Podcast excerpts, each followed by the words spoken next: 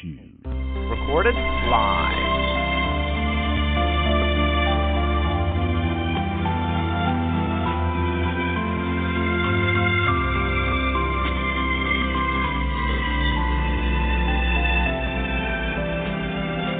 Hello and welcome. This is Brooke Volk, your host and assistant writer to Ken Vernon, the inspired author of the ebook and published book Revelation of Revelation, A Total Fraud. And what you're about to hear on this episode has never been revealed before now in this audio format. So we invite you to not only listen in as we introduce this program's topic, Christianity from Rome, Part 2, but we welcome you to open a new window on your computer and go to revelationofrevelation.com and then click on the blog. On the blog tab, you will note Christianity from Rome, Part 2. a Read along. And if you're not conveniently where you can do that on your computer, just note that you can, after the broadcast, you can go and you can read a lot of the text of which you'll hear tonight. RevelationofRevelation.com. If you haven't already ordered your copy of the ebook or printed versions, be sure to check the website or even Amazon or Barnes and Noble, other book sites. Revelation of Revelation, a total fraud. And now, the author, Ken Vernon, and tonight's Revealed Truth Explained. Good evening, Ken. Good evening, Brooke. And good evening, everyone.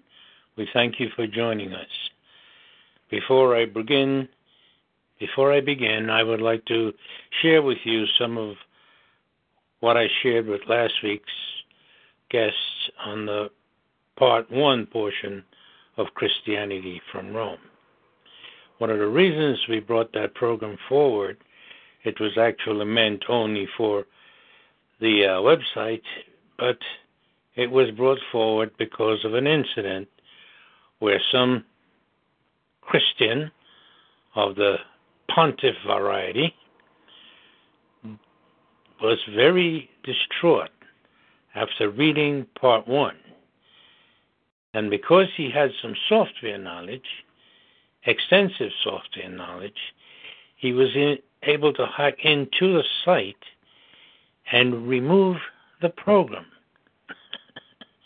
now, I I must quickly add to you that on every article on this website, we give everyone the opportunity to leave us a comment.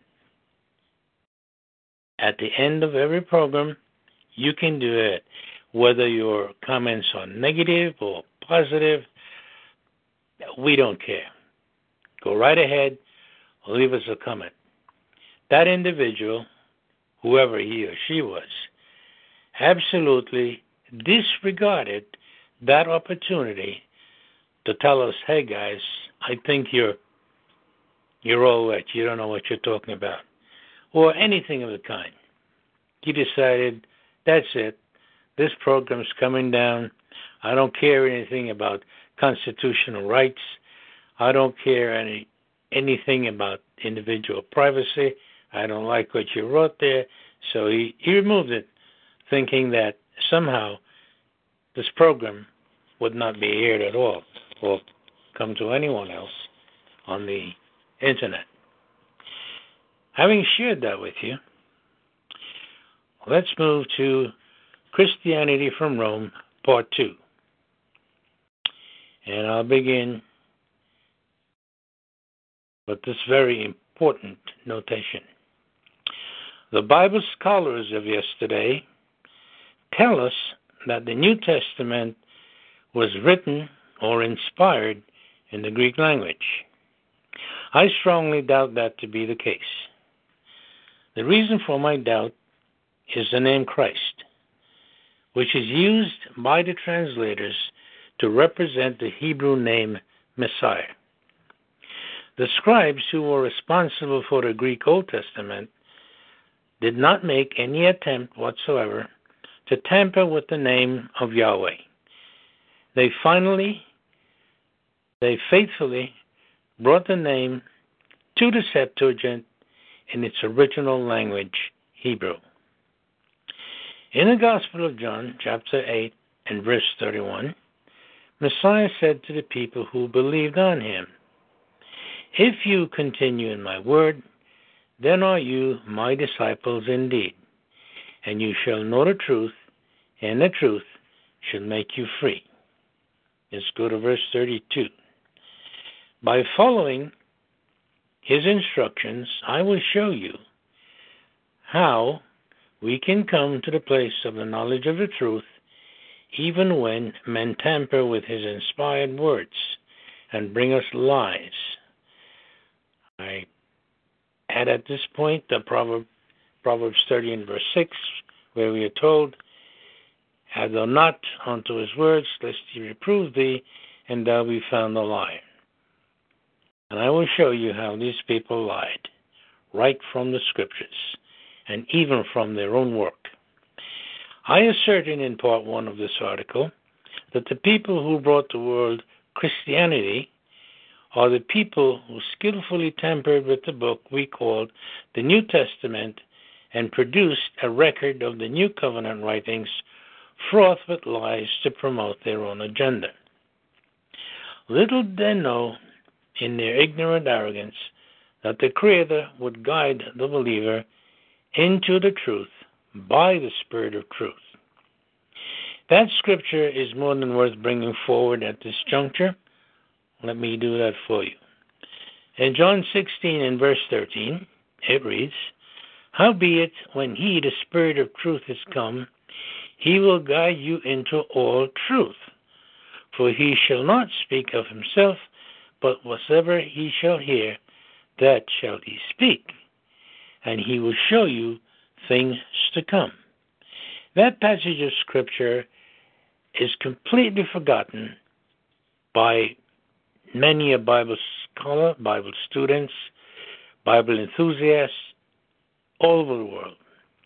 They fail to understand that is a spirit of truth that will guide us into the truth and will actually show us future events, as Dr. Stearns in his CJB renders it. Let me continue. No scholar, no priest, no religious figure who comes to the scriptures with his fraudulent mindset can alter the inspired word of the Creator. Let's look at the proof that the New Covenant was not inspired in the Greek language. We go now to the Gospel of John once again, and this time to chapter 4 for the conversation with the Samaritan woman and the Messiah at the well. We begin with verse 24. God, Elohim, is a spirit, and they that worship him must worship him in spirit and in truth. That is crystal clear. Now for the bombshell. The woman said unto him, I know that Messiah cometh. Catch the next four words. Which is called Christ.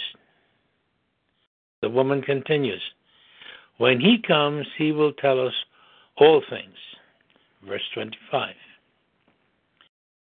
If you missed the bold-faced lie in that passage, no need to be puzzled. Millions of sophisticated and educated Bible students before you and I, ordinary folks, did likewise. The Spirit of truth guided me to see that, and now you have seen it. The woman clearly said, Messiah will tell us all truth, not Christ. Messiah is the only name she would be aware of as a native of Israel living in the Promised Land in the first century. There is no way she would be familiar with the English word Christ, nor the Greek Christos, from which comes our English Christ. The fabricators, once again, in their arrogant ignorance, inserted another fraudulent line into the New Covenant writings. The word or name Christ was not in use anywhere on this earth in the first century. There was no book called the New Testament until after early 4th century, our time. I come in here. The Spirit of truth guides a believer into all truth, as promised by our Creator.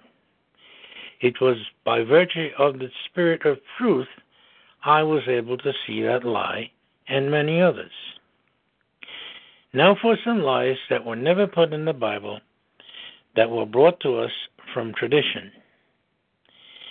In part one, I made all aware of the fact that the word or name Pope is not written anywhere in your Bible. Absolutely nowhere. Here now is a list of some very familiar names which cannot be found written anywhere in the Bible or the scriptures, which Christians the world over are completely oblivious to. I'll start with the word cardinal, and next archbishop, and then nun, then monastery, and covenant, and rosary, and praying to saints. But catch this the name Father in Matthew, the Messiah told his disciples not to call anyone on earth Father, because you have one Father and he is in heaven. Matthew 23 in verse 9 from the CJB. But that seems to be a major contradiction to the command which says, Honor your father and your mother. But such is not the case, not contradictory at all. From those passages, we can only conclude that calling anyone else father, except for your heavenly and earthly father, is unacceptable to our Creator. That was a direct command from Emmanuel. Your Bible says Jesus. Many religious systems have been established by various religious organizations all over this world, which have been handed down for centuries following in the traditions of our elders. You and I have been taught to go to church because it is a righteous thing to do. Or, some might say, remember the Sabbath day to keep it holy. But we know from the scriptures that one can, in fact, worship the Creator in vain. That's right, in vain.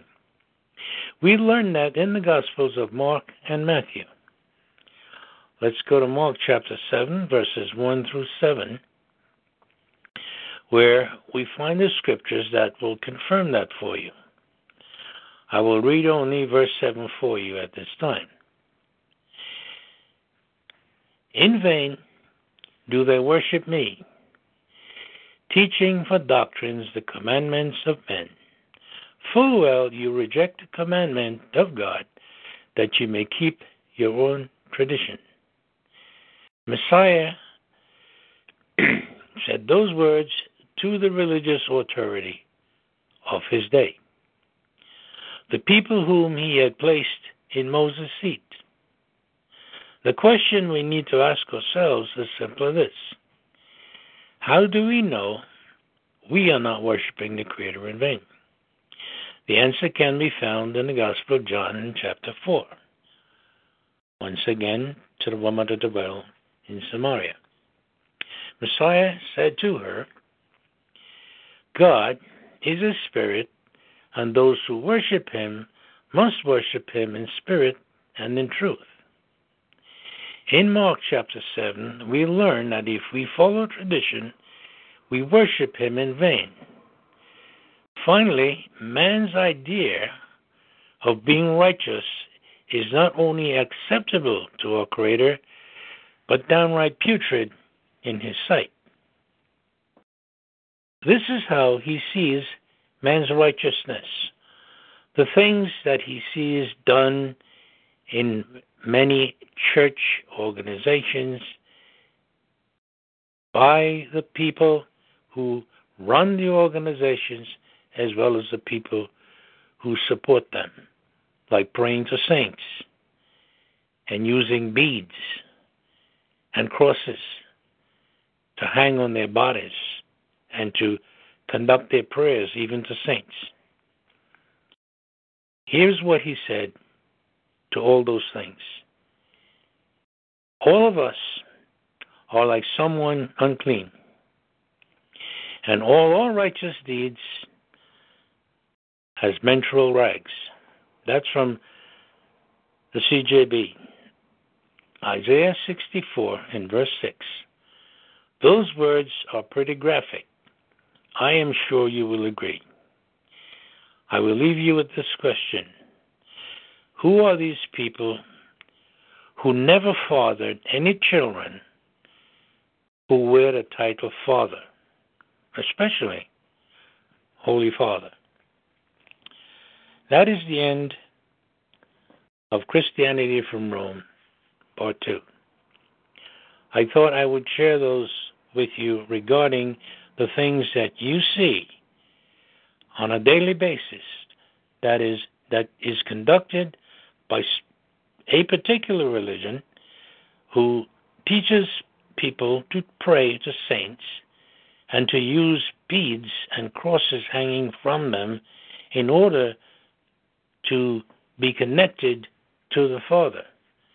But in fact, the scriptures clearly tell us that there is only one intercessor between man and the Creator, and that is Emmanuel, the other member of the team that we know that we learn of from John chapter 1, where it tells us that in the beginning was the Word, and the Word was with God, and the Word was God.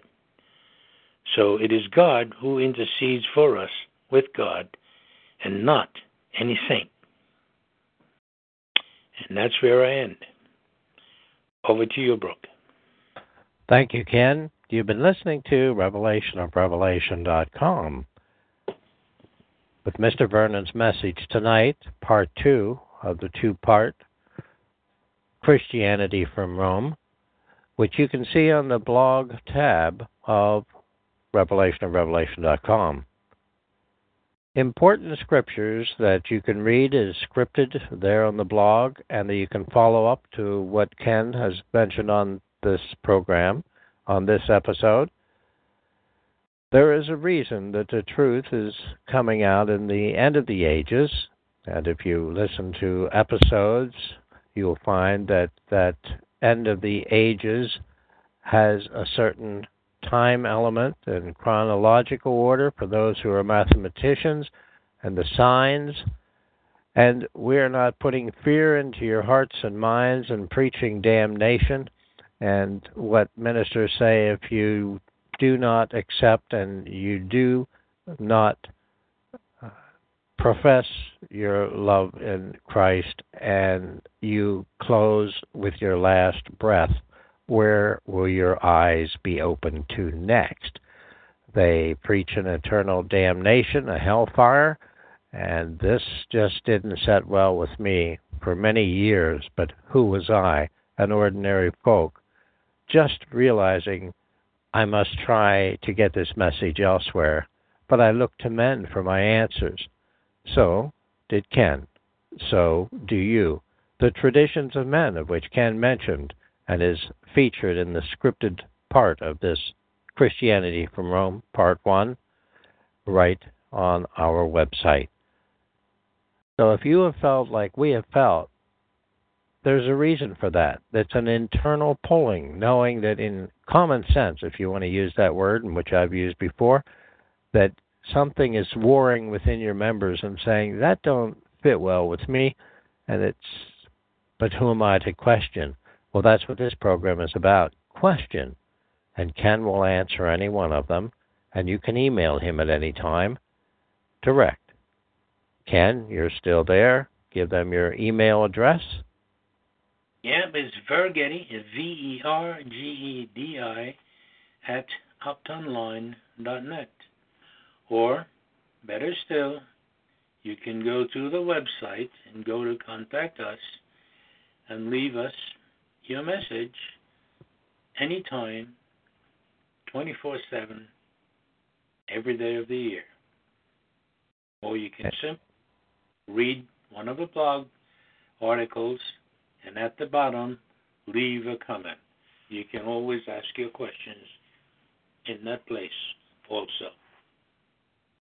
We are not controversial. We are explicitly speaking the truth of the scriptures, not our words, not Ken's words.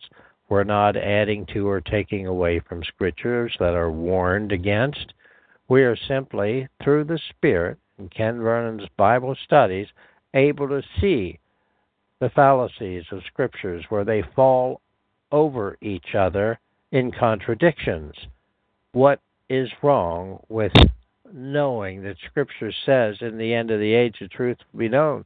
And how the people just go to drive in movies of years ago to the cinemas of today and the TV programs and thirst after the Word and the knowledge of the truth, but they do it blindly because it's men's traditions preached and taught in all our different religious backgrounds of what their daddies and their dads before them on the pulpits taught them right from scriptures where the erroneous lies were not yet made evident. So that's where we are now. And this being the end of the age, not the end of the world and total destruction, not the void in the darkness of which this earth came back into being through your Creator, but a world of structure and the return of the Messiah. And we use that phrase because we all have heard that over and over again from almost birth or understanding in Sunday schools and your churches so, as we look in tonight's program, it's a very light and airy read and understanding.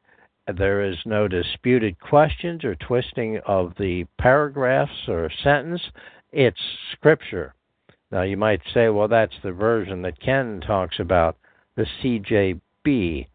Well, use your version, but then also check with the complete Jewish version and if you need a website that has some of them versions, go to Bible Gateway. Now, they don't pay us to talk about them, but it's just one way that you can understand better by reading various scriptures and to follow along with these broadcasts and be able to know that, yes, it's printed. That's what these translations are about. And also, uh, you also mentioned another uh, study uh, helpmate that you often refer to.